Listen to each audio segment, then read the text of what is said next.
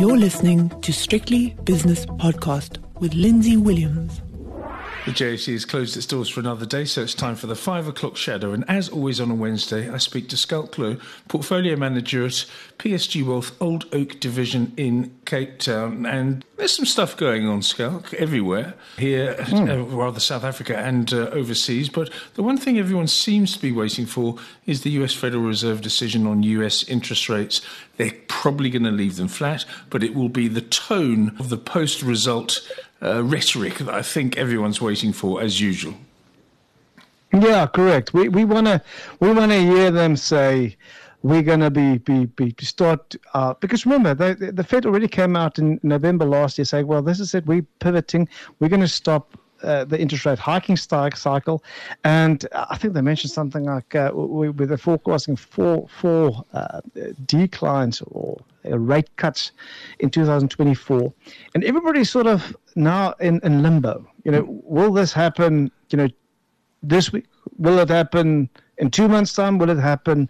Uh, you know, mid-year. I mean, I think that's that's the big question. But I concur, Lindsay. I mean, I think uh, as we sit here, I don't don't foresee them, you know, doing anything now. But for now, I think that the big question is going to be, you know, where where are they indicating? Are they going to start this this is let's call it the cutting cutting phase, which they really can't do. You know, I, I think you know they've they've made it blatantly clear they're going to only start uh, cutting rates when they really see inflation being under control. And although it seemed to be under control, the recent movements in things like the oil price and, and certain commodities is just a bit alarming, I think.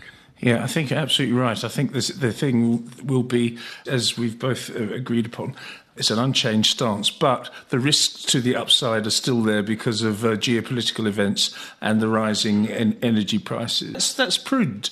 If we get six months of mm. flatliners, um, I mean, uh, so what? The market may have a bit, little bit of a fit uh, occasionally and say, well, we were expecting cheaper money, but um, I, I don't think it's a bad thing. I don't think they should rush into things. Now then, let's come to South Africa. Aspen, Hyprop, Impala, and Astral are the ones that I've sort of noted just today.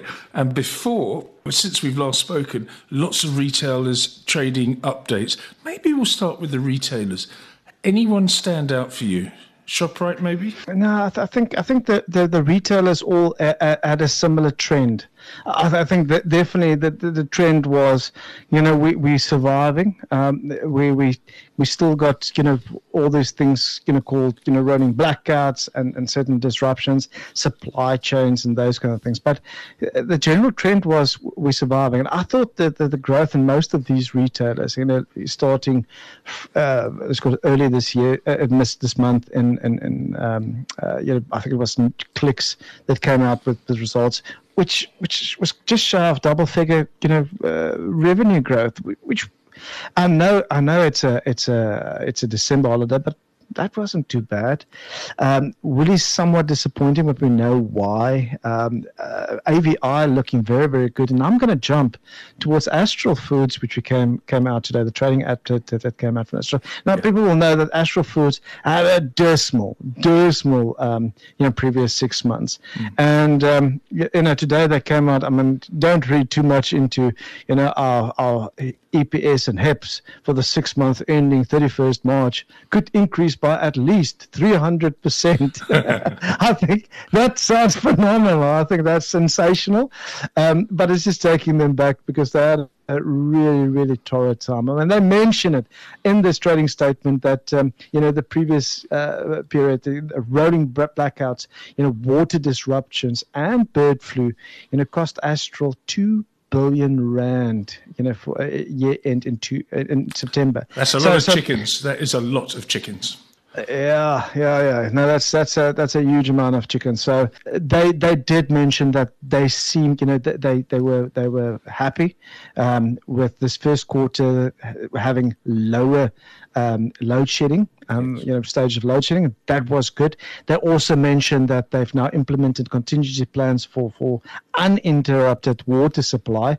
Um, so I mean, and, and and like I said, you know, if, uh, HEPS earnings per share, you know, 162 for the previous period, now up to six rand 40, 47 to to six rand 50, 54.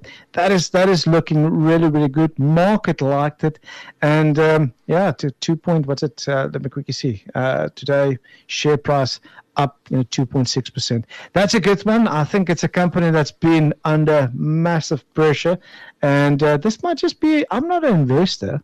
Hmm. I'm not an investor, Lindsay, but I, I, like the company, like the management, and it could be just a bit of a, a speculative buy, you know, in my view currently looking at, at the, these these let's call it technical price levels. It's so volatile, though. I mean, that's when what I say. Oh, when, yes. I, when I speak to people that are veterans in the industry, and you know, the, one of the people I'm talking about, I, say, I don't understand. It's it's a commodity company, and if it's up up 300 percent for earnings per share or whatever measure you just uh, mentioned, that's not for for most people. You, it, it's not predictable enough. if you catch it right, fantastic. Uh, but as soon as you catch it right, then get out of the thing because you never know. Uh, the next six months might be might be awful. As they say, a hail mary, wouldn't you? Wouldn't you say? Uh, without, yeah, I, I I wanted, I wanted to say it's it's, it's still uh, it's still a, a, a good. I don't want to call it little because they're not little by any means anymore. No. Uh, but it's a it's a very very um, well managed mid uh, mid-sized company. But like Lindsay just mentioned, they they deal with they they are a commodity dealing company. I mean, chickens, yeah. in my view, is just another commodity, and you know they feed they feed these chickens, um, uh, you know, other commodities. so so we know those those commodities are currently not running through the Red Sea anymore. Um, you know, so so these commodities are you know volatile in price anyway. But when I look at the share price, as I mentioned, and this is a company that was trading at, at 210 over 210 levels in September. You know, today after to, to a great movement, know, 200 and what was it 100 and 158 rand i think that's not a not a not, not a not a bad bad bad movement. So just want to watch. I don't i'm not saying it's a buy or sell. Like i say i'm not a not a shareholder in this company but i do know the company um, in the sense that it's a well managed company. I can sense you can have a little nibble at some stage. I mean that's the, the, the feeling i get. The fact that you mentioned it means that just on a pa basis maybe just a small little flutter but we'll see. Never right. know. let's have a look. Impala platinum. Trading update today. They've had a, a, bit of a torrid time, but when the trading update came out, I think the share price rallied close to, to 1%. I don't know how it's closed. You're going to tell me that. You're more of a gold man than a white metal man, uh, but what did you think of Impala? Uh, it's a it's a, uh, it's it's just a production update, so yes. so it's um, not not it didn't say too much, um, and I wouldn't read too much into into the movement today either because we did see quite a nice nice little jump overnight um, in, in, in, in the white metals, in, in, in palladium, platinum. You know, yesterday we've seen some some some movement in, in my favorites, the golds and the silvers. Mm. Um, but I mean, today I, I, think that the movement today is a bit very little to do with the production and more to do with the, you know some some price movement on the underlying you know commodity prices. Good. Let's have a look at the, uh, the, the prices now. You were mentioning that certain commodities have done well. We'll come to gold in a minute, but we'll start with the currencies. 1863 the dollar rand. The British pound against the rand is 23.74. Euro rand is 20.26. Euro dollar 108.75, which is a euro that is around about half a percent up against the uh, dollar, but that might all change uh, later this evening after the interest rate decision and the rhetoric. British pound against the US dollar is 127.40. That's also a British pound that's uh, gaining against the greenback. We've got commodities now. The gold price 2054 nice up $22 an ounce or 1.1%. Platinum not so good down $45 an ounce to 938 and palladium is $9 higher at $985 per ounce. Having a look at the all important uh, energy complex on the CRB Commodity Index page. Crude oil, West Texas, $76.18 a barrel, down 2.1%. Brent crude oil, still well above 80 though, $81.04 a barrel, down one and three quarters. Natural gas prices up 1.2%, and um, so it goes on. Got to go back to the gold price before I go to other indicators, just while it's fresh in my mind. When this goes through 2100 and holds, Schalk, I think you you could, you could never write write your own check, but this this thing will have cleared so many hurdles, so much churning between 2000 and 2100. If it holds above it, if it goes above it and then holds above it, goodness me, it could be quite exciting.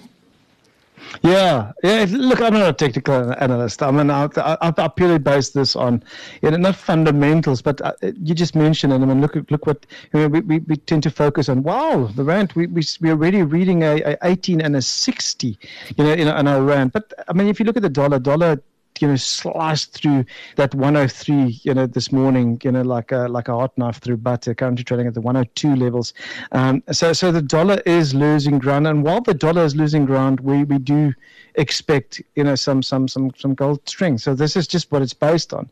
And and, and you know you know I started this this podcast today talking about what we expect the Fed to do. And it, if not now um, or, or, in the near near future, we do see that, that, that the Fed will be, be reducing rates uh, to the latter part of this year. And I think that is going to be another thing. I mean, I think it's expected that we will see some dollar weakness, which could see some some gold strength.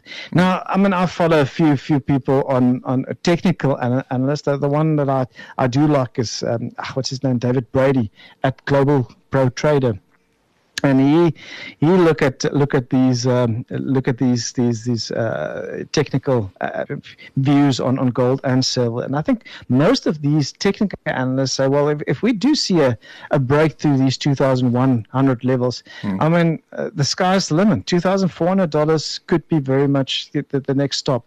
And this could be really really good for not just our local miners but but I think gold miners world world but again I mean, this is a technical view. I'm I'm still basing it pure on, on pure economics. I do think that the dollar currently is still still a bit overvalued in my view, and, and could could uh, weaken over over the next year or so. But for those people that are slightly sceptical about people looking into crystal balls and drawing lines on pieces of paper and saying this is a support line, this is a resistance line, this is a, a downward flagging market, all that sort of thing, which can be confusing. It's all based on fundamentals, technicals are just manifestations mm. of fundamentals. So, for example, if one particularly huge gold mine or a couple of gold mines have got protection in place at 2100 via the options market, they have to cover if it starts to go through there. You see what I mean? So then the technic- the technicals are are in cahoots with, with, with the fundamentals. That's the reason it does it. It doesn't do it because oh suddenly it goes through a line on a graph and so we've got to buy it. There is a little bit of that as well. It's all to do with the, the hedging and the and the shorts and the longs and that sort of thing. And that's why it's so fascinating to watch when a big, big line of resistance has been breached, and I, I can feel it. It's bubbling under, uh, Schalk. See, even I'm. Um, ah, it's good, same thing. Even I'm same feeling with you on this one. S and P 500 futures, yeah, geopolitics. I think here down 0.7 percent, 4,917. Bitcoin. Can I cut in? Go, Lindsay, sorry, cut in because because you're talking about uh, geopolitics. No, no I, th- I, think this this is a very good reason why we we're seeing some some some uh, you know S and P 500 and more specifically Nasdaq weakness because this is a trend that started last week. Some of these I think it was Intel that reported, and I, I looked at the the first part of of uh, Intel's results and it looked good. I, I mean, it beat expectations. Um, when I say expectation was was consensus expectations, and everything looked good. And then it came to the forecast, the outlook, and they mentioned that the outlook is looking uh, uh much weaker.